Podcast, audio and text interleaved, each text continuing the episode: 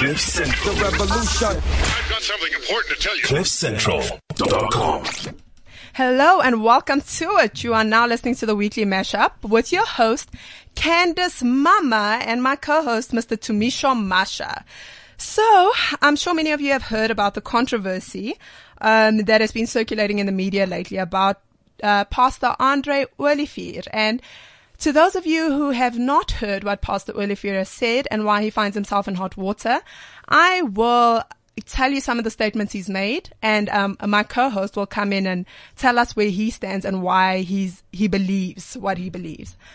So, in on a service on Sunday, um, Pastor Olivier, in the middle of his uh, preaching, said a couple of controversial statements, um, basically about black people, and some of the statements many people have deemed inappropriate, ignorant, and racist. So, some of the statements he said are, "If you are black, God will send you white people." Um, then he said, don't say the problem in South Africa is the white people. No, we are not. We have contributed to this nation and we still do. Then another statement he said was, if you want to know why white people still have money, it is because they work. So don't drive them away. They can speak into your life, he said. Wow. So there were a couple of others that followed. Um, in the middle of the sermon, he went on to say, now don't get too stressed. If you are white, God will send you black people. God will use people unlike you to do something in you. And he said, don't push them away. Let them be the voice of God to you. At this point, there were just a couple of applause and which he followed up with, are you all okay this morning? I must say I get very annoyed when I watch television and I see people saying that whites are the problem in the country. No, we are not. We help build this nation. He then, he then went on to say, we took nothing from no one. Maybe the law favored us, but we worked and I'm still working. And when you tell me I need to share my wealth, what are you suggesting? Are you suggesting I give away some of it? Are you giving any of yours away? Excuse me. Now, when you listen to those statements, uh, alone, you'd think to yourself, well, clearly there's nothing to debate here. These are clearly racial statements, but if not racial, maybe, um, deeply ignorant because I'd look at it when I heard it at first, I thought to myself, you know what? Maybe he was just having a moment of weakness. And, um, what he said, he has said that it has been quoted out of context. And I'm sure, I'm sure his intentions that morning when he woke up wasn't, I'm going to piss off as many black people, you know, as I can today. I think it was a moment of weakness and a moment of, um, not thinking, not thinking through exactly what, what you want to say. So when my studio host gets in, um, he will discuss, uh, his standing because he has been under boiling water from, uh, what we will call black Twitter, who have been cruel and, uh, who, yeah, I don't know guys. Sometimes you guys need to express yourself better, hey? Like you don't need to be so mean. You can disagree with someone without being so cruel and rude. and so, you know, so he went on to explain himself on another platform yesterday. And today I think it will give him a bigger and a broader audience to speak to and explain himself and explain what exactly he meant when he was defending Pastor Olivier because I think a lot of us tend to forget that these two people have a personal relationship. And I think, uh, they clearly have a relationship that transcended the service. Therefore, he was speaking from his own experience of the pastor. And we are not saying um, what he's saying is right or wrong. But I mean, I do not want to be his mouthpiece and he just joined us in studio. So, so hopefully he'll be able to answer for himself in a little bit. 80. How are you doing, Candy? I'm good. Wow. You really made us wait there. My goodness, that was the longest intro to anything I've ever done. well done. So I've basically. you. You're fantastic. so you're basically saying, hey guys, Yes. So basically, we had just broken down what had happened with the Rivers Church. And we were saying that, you know, I feel that Black Twitter has been rather cruel in how they express themselves. But I think it's very important for you to express yourself in a way that people can understand where you are coming from. Firstly, that you guys have a personal relationship, Pastor Olivier, of course, being your spiritual father, and uh, where you are coming from. Well, you know, I think here's the thing, right? Yes. I, I think a lot of people, and this is what they were saying on uh, on Black Twitter, and this is their rationale. And even I'd say um, there was a spokesman on, on from the EFF uh, who was on uh, 702. Oh yes, Um, and what people seem to assume is just because someone is nice to you for a little bit or is nice to you and your friends does not make them non-racist. So you have no right to say that you you know somebody well enough to say that they're not a racist, which I find kind of weird because I'm sitting here next to you. Yes. And if anything had to happen, Yeah. and someone says, you know, Candice is this kind of person, Yeah. and I I, I turn around and say, I don't know her to be like that. Yes, I yes. don't believe that Personal she's that person. perspective. Yeah. And then someone says, but just because um, she was nice to you or whatever doesn't mean she's not an abuser or whatever. Oh yes. You know yes, what I mean? Yes. Yes. Um, and I also think that we seem to not be able to have a right to express um, ourselves at the moment in this country to say, I don't believe someone is like this, Mm. especially when it comes to race issues. Yes. Um, if you're black, you're expected to jump on the bandwagon, um, pick up a The a baton. a baseball bat or whatever, a Yeah. gun, um, fire, and if someone is accused of being a racist, jump on the bandwagon, join the mob, and set fire to the whole thing. Yeah. And if you don't agree with that, with the mob, They will set you on fire. they will set you on fire. But Yeah. that's okay because that's at some point people have to make a choice and say, you know what, not on my watch. Yes. Um, and whether I'm wrong, whether I'm right, it doesn't even matter. Mm. The point is, I believe that a man might have said something that maybe he could have elaborated on, uh, but it certainly doesn't make him a racist. And I don't believe that he thinks that black people in this country are not hardworking and we do not deserve um, to have economic freedom of some sort Yeah. And redistribution of that wealth. I certainly don't believe that at all. But because would he it- said that many times on that very same pulpit. Yes. Would it be fair to say, though, that his statements came across as deeply um, ignorant of someone who wasn't necessarily acknowledging um, the history of the country that he is currently residing in? I think his statements came across as, um, how do I say this? Almost, I think it's some sometimes when people get get used to a to a certain kind of audience, um, they might relax. They might be a little bit relaxed. But Um, 10,000. His, he, his church houses 10,000 people. So, yeah, but not you don't get ten thousand at the same time. okay. Okay. Yeah. So I, I have a feeling this this is what happens, and I and I understand this because, um, you know, being either on a public platform Mm-hmm. or doing something that is live, and sometimes you tend to to push certain boundaries. Yes. Um, and I think that he should have elaborated and said, "Listen, what I'm saying is that black people work very hard as well." And he did say that actually. He said he acknowledged that there, there, there are lots of hardworking black people. Yeah. My point is, I'm trying to say to you guys, because that was part of the sermon. We need to start realizing that we need each other. Yes. Number one. Yeah. Number two, we should address the land issue. Hmm. We should address white privilege, but don't see all white people having something as they were just given. Hmm.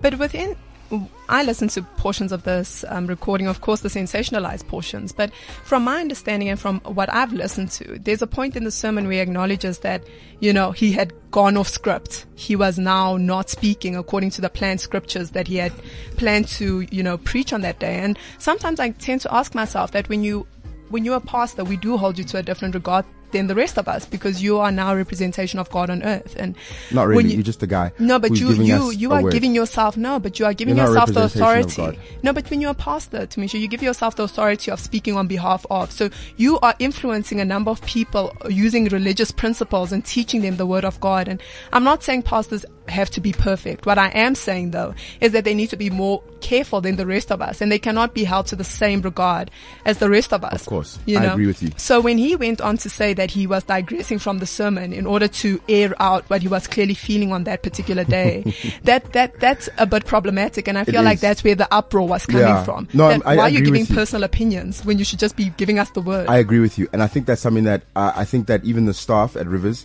should have addressed because Mm-hmm. Yes. here's the other thing that I heard that that, that happened at the eleven fifteen um, you know sermon. Yes. and then I think it didn't change much to Oh. the later sermon.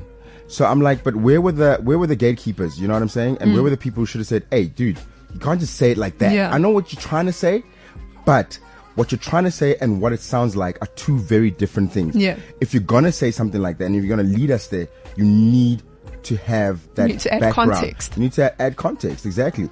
Um, and, and I think that that's something that, that from my point of view as a congregant, I'm just a congregant, by the way. Mm. Yeah. I'm not a spokesperson for the church. are you sure you don't do the voiceovers for the church? I've done a lot The of church voiceovers announcements. for, for many churches. Yeah. um, but no, I don't actually. Uh, at the moment, I haven't done that for a while. Just haven't had the time. But that's part of volunteering, you know. Yes. Um, churches survive because people volunteer, and, and a lot of Yeah. people think big churches are just uh, running on all this money and, and and all that. But it's because a lot of people put in their time and effort to volunteer and give, Hmm. and that's why things work. But nonetheless, what I'm saying is, um, you you also need to be able to call someone who is a leader to order when Yes. they say things that Are out of order. are out of order, Mm-hmm. um, especially for the sake of the church. yes.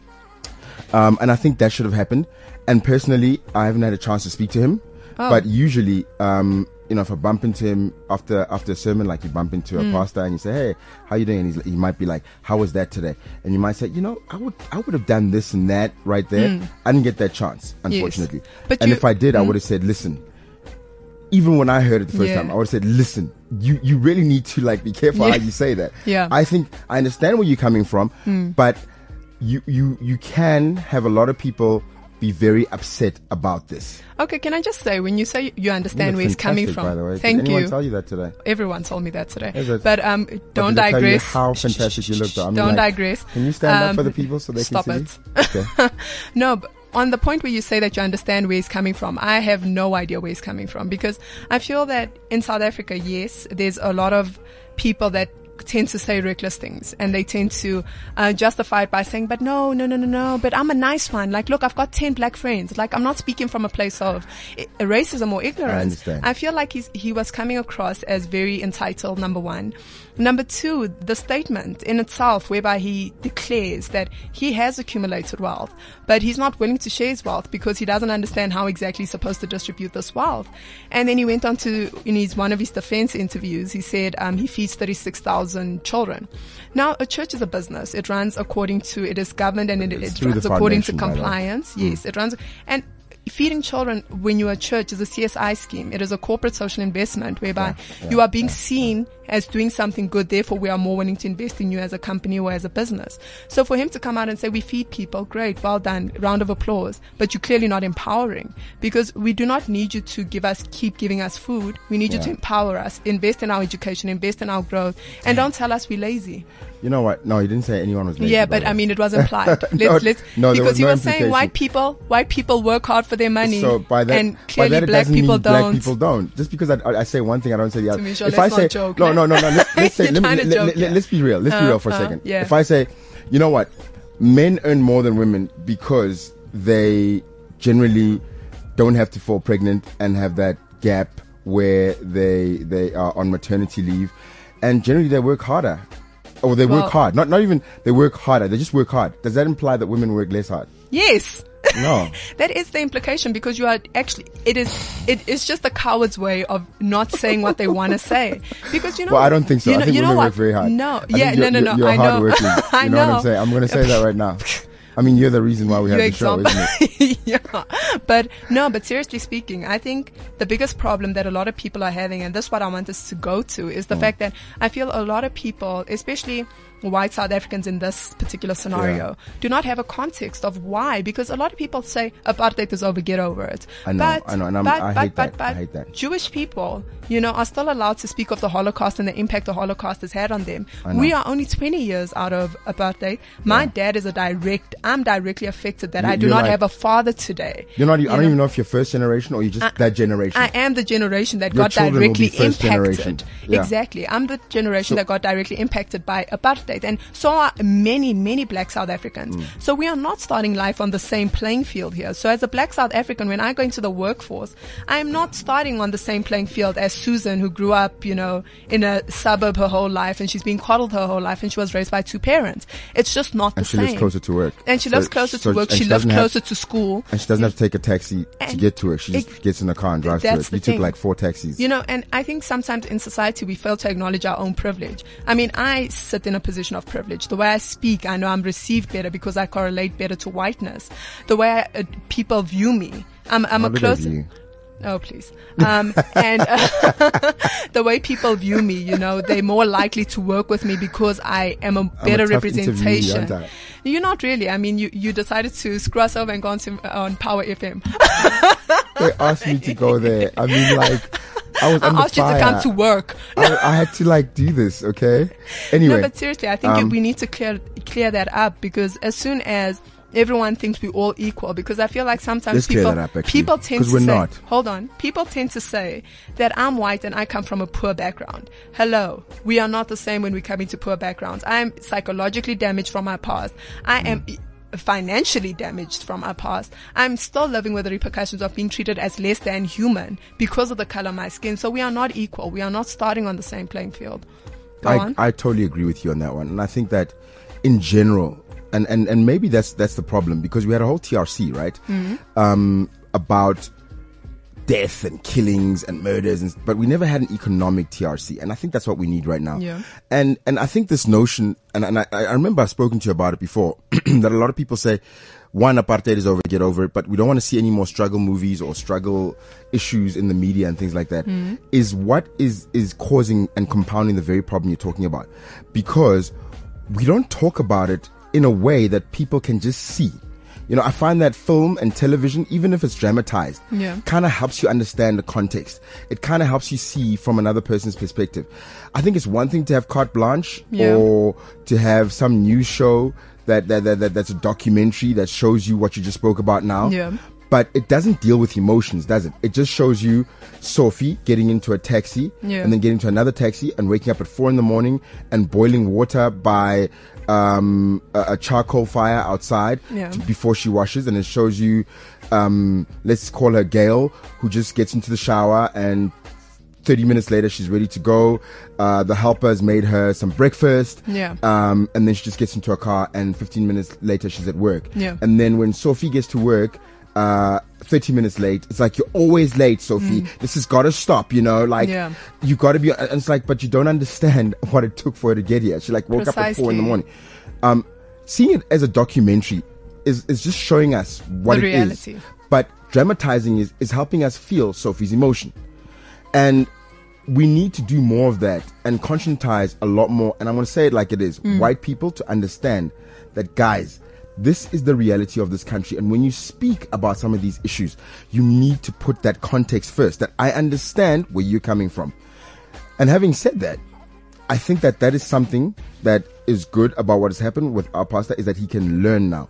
That Do you think he's gonna learn though? Because I feel like he released a tweet um, whereby he I hope he does. apologizes, but I feel like this was an Oscar Pistorius apology. like, guys, look, um, I'm kind of like sorry, but please take me back into society as a servant. And I mean, I, I don't feel like it's fair for him to be. You know, um, going back on the pulpit with the same prejudice and then saying that the devil, the devil is interfering in his work. You know what? The devil's not interfering in your work. I'll- I'll you put- are interfering I'll in your damn honestly work. from from my point of view. I hope he does learn, and if he doesn't, it'll be very unfortunate because. Are you going to help him learn though? Because you were one of the advocates of his, you know, I am um, gonna I'm- protecting. I, I, him. I thought I was doing that, but clearly I, there, there's more schooling that I need to keep doing. You know. Yeah. Um, I am gonna help him learn. Mm. Um, and if he doesn't, I can only just say, you know what, he's a grown-up man as well. Yeah. So I have to step back and say, you, you are a victim of your own sometimes doing.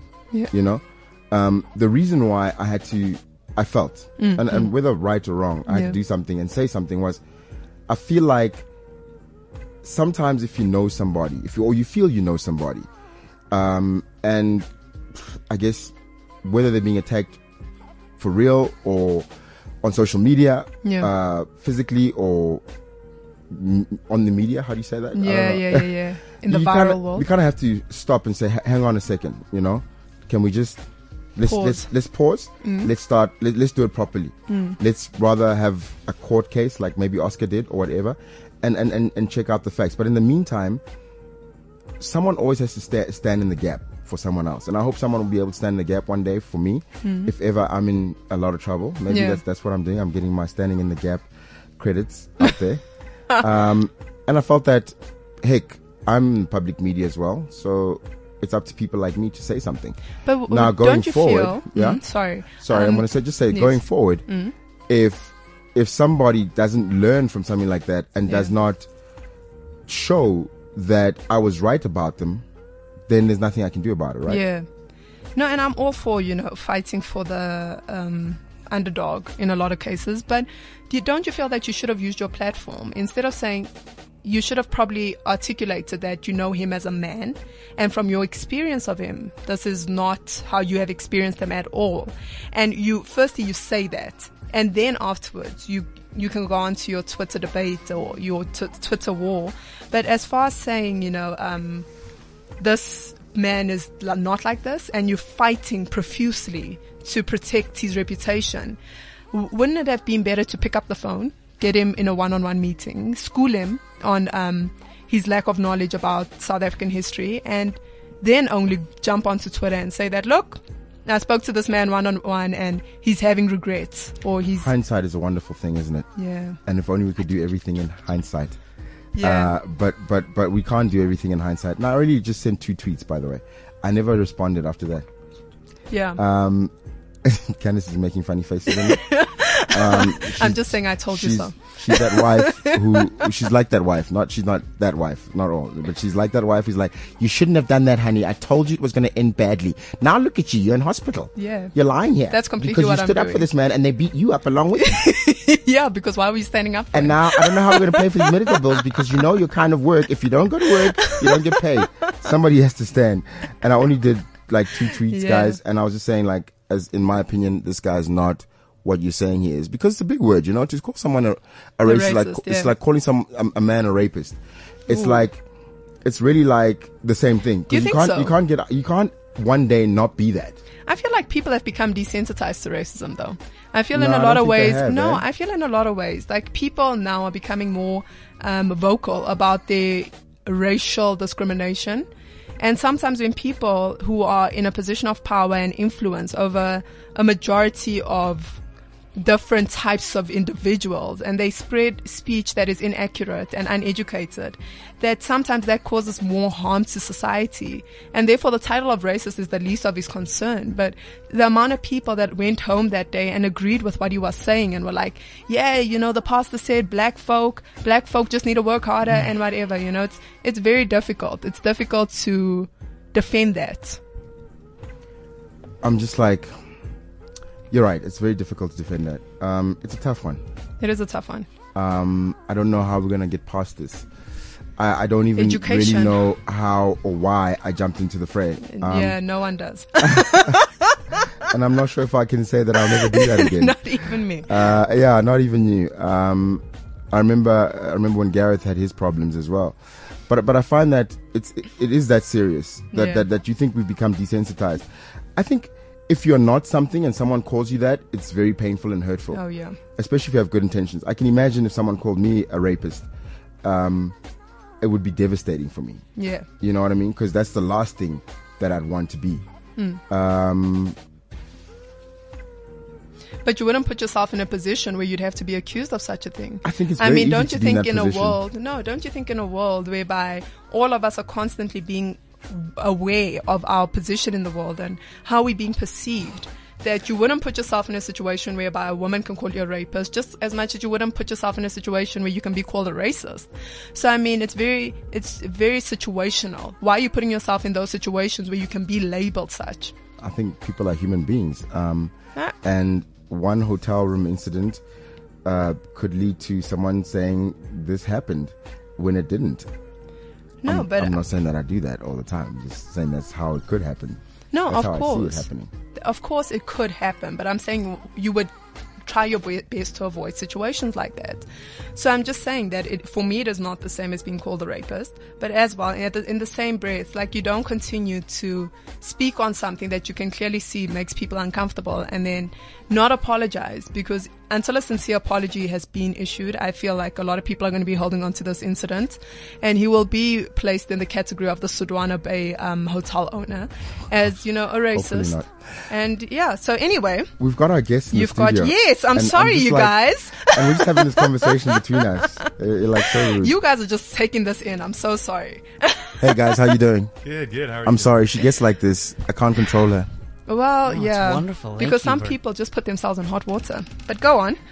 it's it's a, it's an honor to to be here uh, to to get to listen to I think a very very important dialogue right wrong or something in between I think it's uh, something the world needs to address right now. Yeah. Yeah. Uh, coming from the United States, it's something we need to address. And, Oh, yeah. And so, no, thank you for inviting us here. Yeah. Of course, sorry guys, introduce yourselves. So introduce yourself and then we'll get into how I met you guys and why I invited you into the studio. You got it. Uh, my name is Drew Descaray uh, from the United States. Grew up in California. Uh, just finished up first year university uh, at Santa Clara University uh, in California. Yeah. Uh, and I'm here with my very, very good friend, Michael Bacon. Yeah, everyone. I'm Michael Bacon. I had the honor of going to high school with Drew uh, in California, but now I'm st- I just finished up my first year at Georgetown University in Washington D.C. and right. they How- how are. old are you guys? Yeah. I am 19, and Drew. Also 19. Oh wow. But can I tell you guys where they're So much living? potential and promise. Where they living? they're living in Soweto. it's a great place to live. It's Soweto. beautiful, right? I, I wish I lived there. Yeah, okay. Um, I really do. It's just it's, it's, it's like you know it's I a bit feel far like from I'm work. glad you don't live there because you would have been stoned. Um, so, Wow. so anyway, so I met you guys at the Nelson Mandela Foundation when we, we were listening to a debate about fallism, right? And you guys were so into this debate. I mean, you guys were taking notes. you were so enthusiastic. And when we got to speaking, why did you guys come to South Africa? Uh, I actually think it, it fits really well with the conversation we're having right now. Yeah. I think uh, we, particularly with the power of social media, we do a lot of talking Oh yeah, right now, um, myself included. I think uh, our position in the U.S. allows us to do a lot of talking, or what seems to be talking. Yeah. I think it's easy to, to hold positions of power for a long, long time. And so my hope was to start listening to the to the best of my ability. Something that really prompted our our travel was we already uh, we're actually traveling back. This has been the this will be the third time. Uh, Michael's been here the second time. We're coming back to, Yeah. to continue to develop relationships. Uh, and what's something we call the Simunye project, Yes. which we'll explain a little bit more. Uh, but this idea, we are one, uh, something we wanted to learn about. Yes. That I feel like we've already through trade relationships. We've already fostered relationships around the world, and so to to not honor them, to not try to listen to them, to not try to engage them is, you know, a form of negligence. yes, yes. And, No, oh. go ahead. Go ahead. okay. You had a question. Yeah. No, but when you guys started this, I mean, you guys are young, you know, to leave your hometown and come so far. I mean, what is the end objective of your project? Like, what do you want people to take away from the work you guys are doing? Well, I think that's something we're we're still figuring out, especially as we do listen to the voices of Soweto. But I hope um, when we say Simunye, what that means, we've also learned it's sort of can often be an overused and misused word. Uh, we hope to to realize that, especially through storytelling, one how much we are in relationship, as you noted, in ways Yeah. that we don't quite understand or realize, whether it's economic or trade. Um, but also to realize that as a part of oneness, we are individuals, we are A1, and we have unique backgrounds, unique stories. But I hope that that recognizing that will hopefully make the the oneness of us as a whole a little bit broader, sort of like Yeah. a picture that recognizing the individual and their story uh, and the pixel of a picture will hopefully paint a more clear picture as a whole. Yeah. Yeah. Um. so, what has been your impression so far of of a place like Soweto? And had you, in fact, how has that changed from what you had seen in the media before you came to, to South Africa? Well, whenever I tell people uh, I'm going to Soweto, the first reaction is, "Oh my gosh, are you going to be okay? What's going Yeah. on? Why? What's Yeah. Soweto? The- oh my goodness!" Even Yeah. the first time I actually went to South Africa in 2014, uh, when I handed over my passport to the customs guard, he's, Yeah. he asked me where I was going, and when I said Soweto, he gave me, "Oh my gosh, why? Why would you go Yeah. there? That's that's Yeah. the ghetto." Um, but I think that's sort of a, a big reason also why I wanted to come back to Yeah. learn more, not only from the people, but use their message, the, the narrative of Soweto and each of its individuals to tell me about my own self. Okay. Um, Soweto actually sort of taught me how I have shortened my own story. Um, As someone who is half Filipino, my mom's from the Philippines, realizing how I had shortened my own story to just this person without realizing my own background, without saying, "Oh my gosh, my mom is." What it, was her life like at the Philippines? Yeah. Um, so, so it is a place that means a lot to me, not only because of its people, but because their the way their their stories in particular play a role in how we can um, we a lot of times shorten the stories of others. Wow. And yourself, young man, why why did you decide to uh, come to Soweto? Uh, the first time we came to Soweto, we actually came together, developed a lot of really strong relationships, a lot of strong, strong friendships uh, that Michael has helped maintain over the past few years. So I wanted to come back to somewhere I, I knew, was familiar with, um, and I think I also wanted to come back uh, somewhere where I felt like we, again, back to the listening and to the learning. Um, I wanted to go somewhere where uh, I felt like we'd be challenged to get to know people in a different way. I think Soweto in particular, um, you hear a lot of the statistics of the demographics. And I actually found interesting that you know downtown streets of Johannesburg, um, traditionally more metropolitan, kind of a more of a global city. Yeah. Actually, we were talking to, to Candice about. Actually, felt um, More disconnected. yeah, le- less well known Yeah. than, Yeah. than Soweto. That I, I think I wanted to test this theory that if you know you share stories mutually, this isn't oh, one side, um, and we really struggle with that. You know, back home, you know, what are you doing? What is the project? What's the outcome? Because I think a lot of in the U.S. people like to see okay Mm, A result. this- yeah, this non-profit NGO Yeah. comes in and saves the day, and we really that's actually a big objective for ours. Is this? I really want this to be mutual to disprove a lot of the the service trip. Facebook status inequality that I think actually perpetuates, despite mm, the wall mm, you build or mm. the ditch you dig, really perpetuates some really, really insidious sort of racial overtones. Oh yeah. So our our hope was kind of to fight our own need to do, and and really receive in the form of story, in the sort of form of experience, in the form of learning, advice for our own country, Yeah. How to how to be better human beings. Wow, man, that's that's like really amazing. And and and w- you wanted to say something? Yeah, Candice? Drew, you actually said something um, when we were speaking outside, and it actually struck a chord with me. Whereby at the Nelson Mandela Foundation, you asked Jay Naidoo to give you advice about how you could be of service, and you also asked the CEO of the Nelson, Man- I mean, of the Steve Biko Foundation, how you can be of service. Please tell us both responses and how you received that. Yeah, uh, from the Steve Biko Foundation, I'm uh, still undeclared, figuring out what I want to study. So Yeah. I thought, what a great place to ask for advice. You know, what can I study Yeah. to be of better service to improve our world? And uh, the leader of the Steve Biko Foundation had a great response. She said, "Honey, you know, with all due respect, we're not looking for your help. Like you helping is not actually how people." Are going to work themselves out of positions of uh, of poverty or or injustice or racism. Uh, so I guess I wanted to change my answer, and I asked, you know, uh, Yes, Uncle Jay, Jay, yeah, yeah. Uh, how can I effectively get out of the way to some degree, or or what what what can my role be in Yeah. this sort of globalized Yeah. community? Yeah. Um, and he had a, a great response. He said, you know. We, we were there for several hours, and you know, you Americans didn't ask a question, didn't say anything. That's a great, That's a great, great start. job. Yeah, the Americans are changing their their identity. Uh, So that was a, that was a there was a big learning that for a country that does a lot of talking, maybe a a good next step would be listening. I love that. I absolutely Wow, love that's, that. That's actually quite awesome. Yeah, listen. Ah, this is going to be going on for a while, isn't it? Anyway, um, and what have you heard, Drew? what do you feel you've heard? I mean, I, I, I feel like for many years, and this has been like the narrative, you know, uh, globally, uh, that the US comes into any area to offer Assistance su- and help. assistance and help, but that help is very costly because it comes. Economically costly. Yes, economically costly. It's like, okay, we'll help you out. We'll dig, we'll dig, dig a few wells and a few ditches and build a few roads. And we'll profit 70% and then from we'll that. take like all your natural resources. Yeah. Or, or we'll write college applications about the experience and get into an Ivy League school. Oh, okay. yeah. Yeah, yeah, yeah. But, but nonetheless, I mean, having said that, what, what do you feel that you, you should be doing differently as young people? Because I think your hearts are in the right place.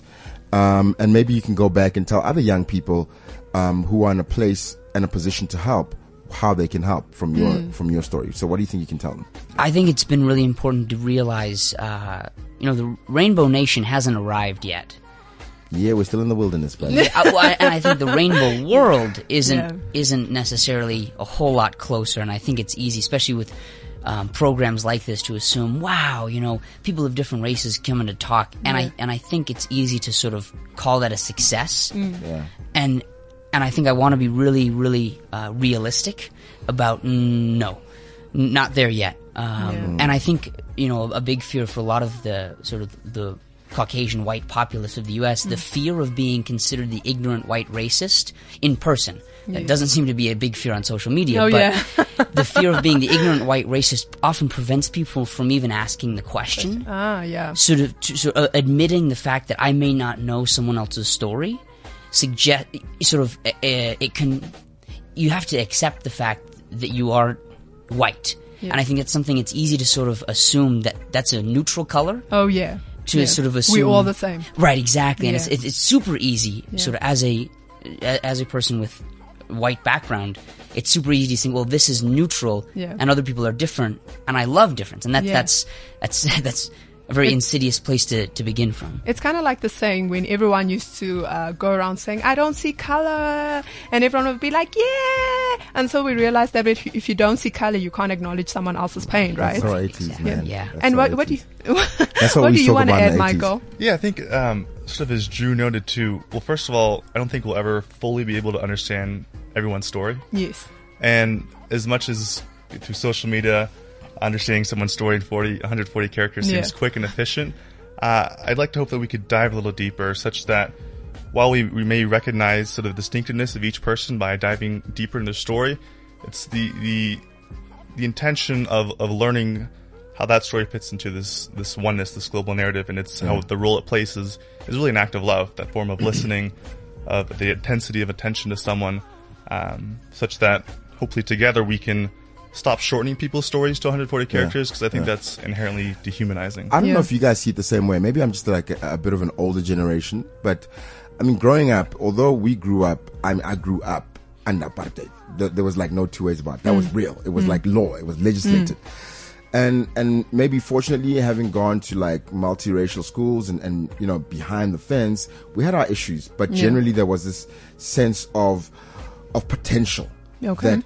anything can happen that one day we'll get this right. And in the meantime let's keep trying to work each work at it and find each other as as different races. Um that i don't know if i'm feeling from young people at the moment. I feel like young people are at a point now where they're like nah like let's not. Um Yeah. it's not going to get better. Life is always going to be like this. We're never going to understand each other as different races. So let's not even try Do you think that's the case though? Sorry guys, I'll give you guys an answer to, um, uh, chance that's to how answer. that's what i'm seeing as as, as someone older You honestly. know what? I'm I'm feeling, and I don't know if you guys are feeling this, but I feel that we are tired of pretending. We are all tired of uh, walking around the world, putting on these masks and pretending that everything is the way that we are told it is. Yet experiencing life differently, you know. And I mean, you Filipino, right, Michael? And uh, I mean, I'm sure you have experienced certain setbacks because of your nationality, because you're not purely white. And, and Drew, I'm sure you've experienced certain elements of either people really disliking you because you're white or having an advantage in society because you're white. And I think all of us as the youth are sitting back and saying, but wait, there's something here. We are all being told, love each other. Yay. We, we great. We can date other races. Yet when I step into society, when I step into the workforce, my reality is very different to what I'm being told. Is that the feeling you guys get? Yeah, I think back to the the idea of uh, of hope. I think it take that that requires a degree of responsibility, Yes. I like and that. and that that involves work. And I think young people are feel burdened Oh, yeah. by you know the the finding myself and and really sort of this. I think social media kind of encourages it that in the in the absence of sort of a global vision or a vision for South Africa or whatnot, we replace it with what makes me happy. Oh, yeah. That I think in the inability to answer big questions, we answer the questions we think we can, and one of the most fundamental ones is what makes me happy. And I think that's actually something we teach our children to pursue Yes. to their own detriment Oh, yeah. that I think as soon as we make ourselves our own goal, we're actually wow making I- our you, you are so wise. no. I oh I, I just think it's, it's actually a immature right disadvantage. Um, Wow. a disadvantage. But I would love to follow that with a question f- to both Yes, of you. yes. What what should we be hearing? I know it's Soweto. It's, it's great to be in, but I think another reality is it's very specific stories. That's Oh, we. I don't want to pretend that's South Africa by any stretch of the means. So what? It's it's you know what Soweto if you if you're open to it can be quite quite a variety of different stories. One, for one, it's got, I think, a wide variety of different types of people. Um, especially when I say that, I mean different tribes of black people living in one place. So you might hear the story of the Shangaan people that you might not get anywhere else. You might hear the story of Zulu people, Sotho people, Tswana people, Pedi people, and so on and so forth. And also, I think more than any other township, it's it's one of those townships that that is very popular with And it's the tourists. biggest, And yeah. it's the biggest, and it's got a lot of history behind it. But just listen to the people right now. Hmm. I think that's the biggest thing, and not necessarily just the history of it and be Hmm. taken up by the hype. What are their day to day struggles? Um, and I think that's what Candice and I uh, have been kind of talking about in the beginning of, of, of this show today, Yes. which is they're very real struggles that are still happening for the people Hmm. that are living there. You know, that, that things have not changed. 20, 23, 24, yeah. yeah, 23 years into this whole democracy thing, or, or 22 years into democracy, and having um, legislative freedom, but not economic freedom. And I think the biggest thing that I'm that I'm finding about maybe young people right now is without economic freedom, we can never have real freedom Yeah. And That that's a that's so a true. worldwide thing. Yeah. Until we're all on the same playing field, um, where even the Western countries are starting to say, you know what, when we come to your country and we are we are being benevolent, we really mean that. You can trust us because we are benevolent. We want a win-win situation, and I think maybe that's a that's a global economic thing that that's been happening for a long time. In general, where it's been about in any business trans- transaction, there must be a winner and a loser, which doesn't make any Yeah. sense at all. Because why can't there be a winner and a winner?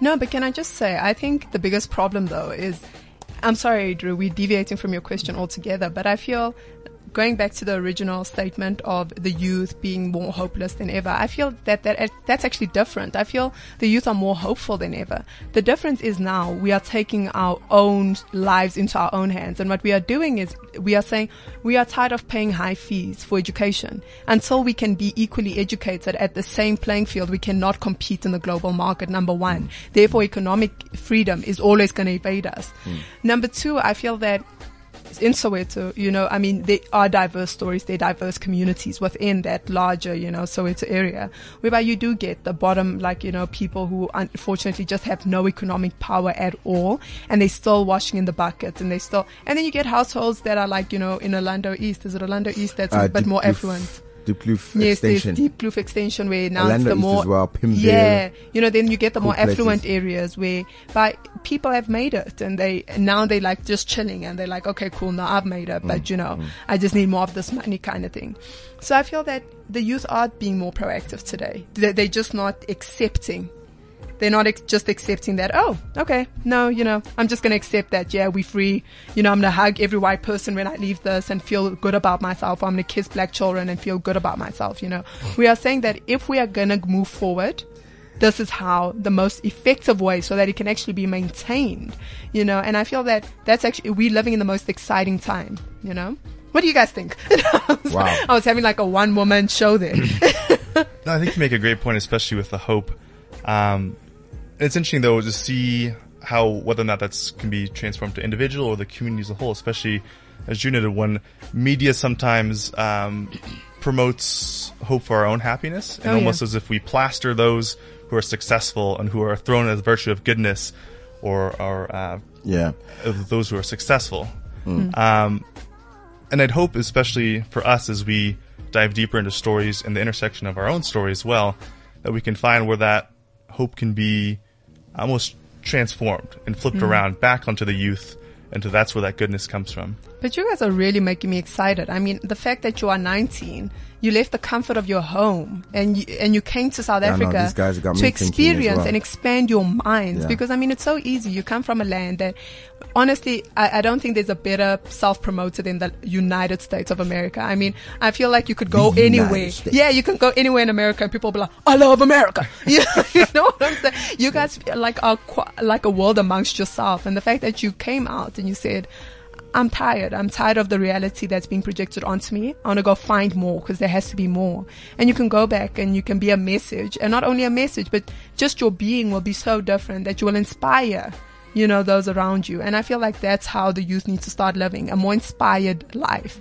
And I, I love you guys for that. Yeah, I- and I think that you guys are inspiring. I mean, you've inspired So me. inspiring. I think And some so of the things that you said, Drew, uh, when you say, if you look at only your own happiness, you can actually never be truly happy, can Oh my you? goodness. Because then everything is based on how you feel about your reality right now. Hmm. But if you take that and you say, actually, I'm concerned more about other people's happiness first, then there's a better chance that you actually might be cool. You might be all right.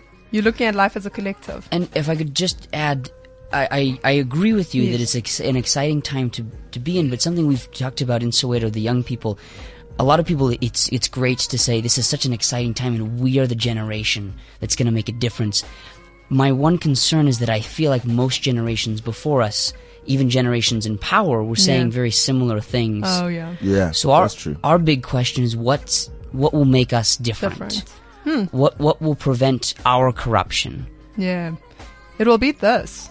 These kind of dialogues, these kind You know of what, guys? conversations, I- and I- I these just kind of leaders. don't give up on Yeah. the ideal because sometimes it seems like ideals, but um, the reality is life will try and change your your perspective and, And and your destabilize. beliefs. But the winner is the one who hangs on Until to that end. very crazy ideal uh, that everyone says will never actually happen and makes it happen. At the end of the day, if you want to change society, you just have to hang on to what you believe in. And life is about what you believe. Whatever you believe will be that in your life. You'll be, it will be realized. Yeah. And if, and if you have no belief to start with, then life will just happen to you. Yeah. So I encourage you guys to just To keep doing what you're believing doing. That you can make a difference. Um, and Because you are already will. making a difference. And Yeah. I feel that don't underestimate your contribution just because you think, because it's very difficult to view yourself how others would view you, but don't ever underestimate it and think, oh my gosh, this is a bigger struggle than I can be alone because you're not alone. As soon as small little people out there um thinking to themselves, I need to make a difference and they're doing active things within their lives, then all of us collectively are actually rising and we're even raising the people that aren't really doing anything but are getting inspired by just watching. But guys, oh my gosh, that was so much fun. Thank you. Thank you so much. Thank It's you. an honor and and yeah. You were Uh, great today. Um, thank you for that. Uh, you want to close the show for us? Uh, yeah. Um, Have I- some words to say before we go? of hope from South Africa's favorite person. You don't want to say anything? you sure? Well, no, I'm going to say this. I think uh, with what these guys have said as well, Drew and Michael, I'm I'm very proud of you guys for what you're doing. By the way, um, and from my side, it's it's a matter of whatever my story can teach you is just sometimes you have to stand for what you believe um, and go with that. Yeah. Because it's better to to stand for something and have your mind change later than Oh, to yes. just have not stood for anything at all. What's the Winston Churchill quote? Let's leave it with that. I'd rather have the whole world against me than my own soul. There you so, go, baby. amen. Have a good one, everybody. Thank you so much for tuning in. Stand up so the people can see you before we go. It's radio.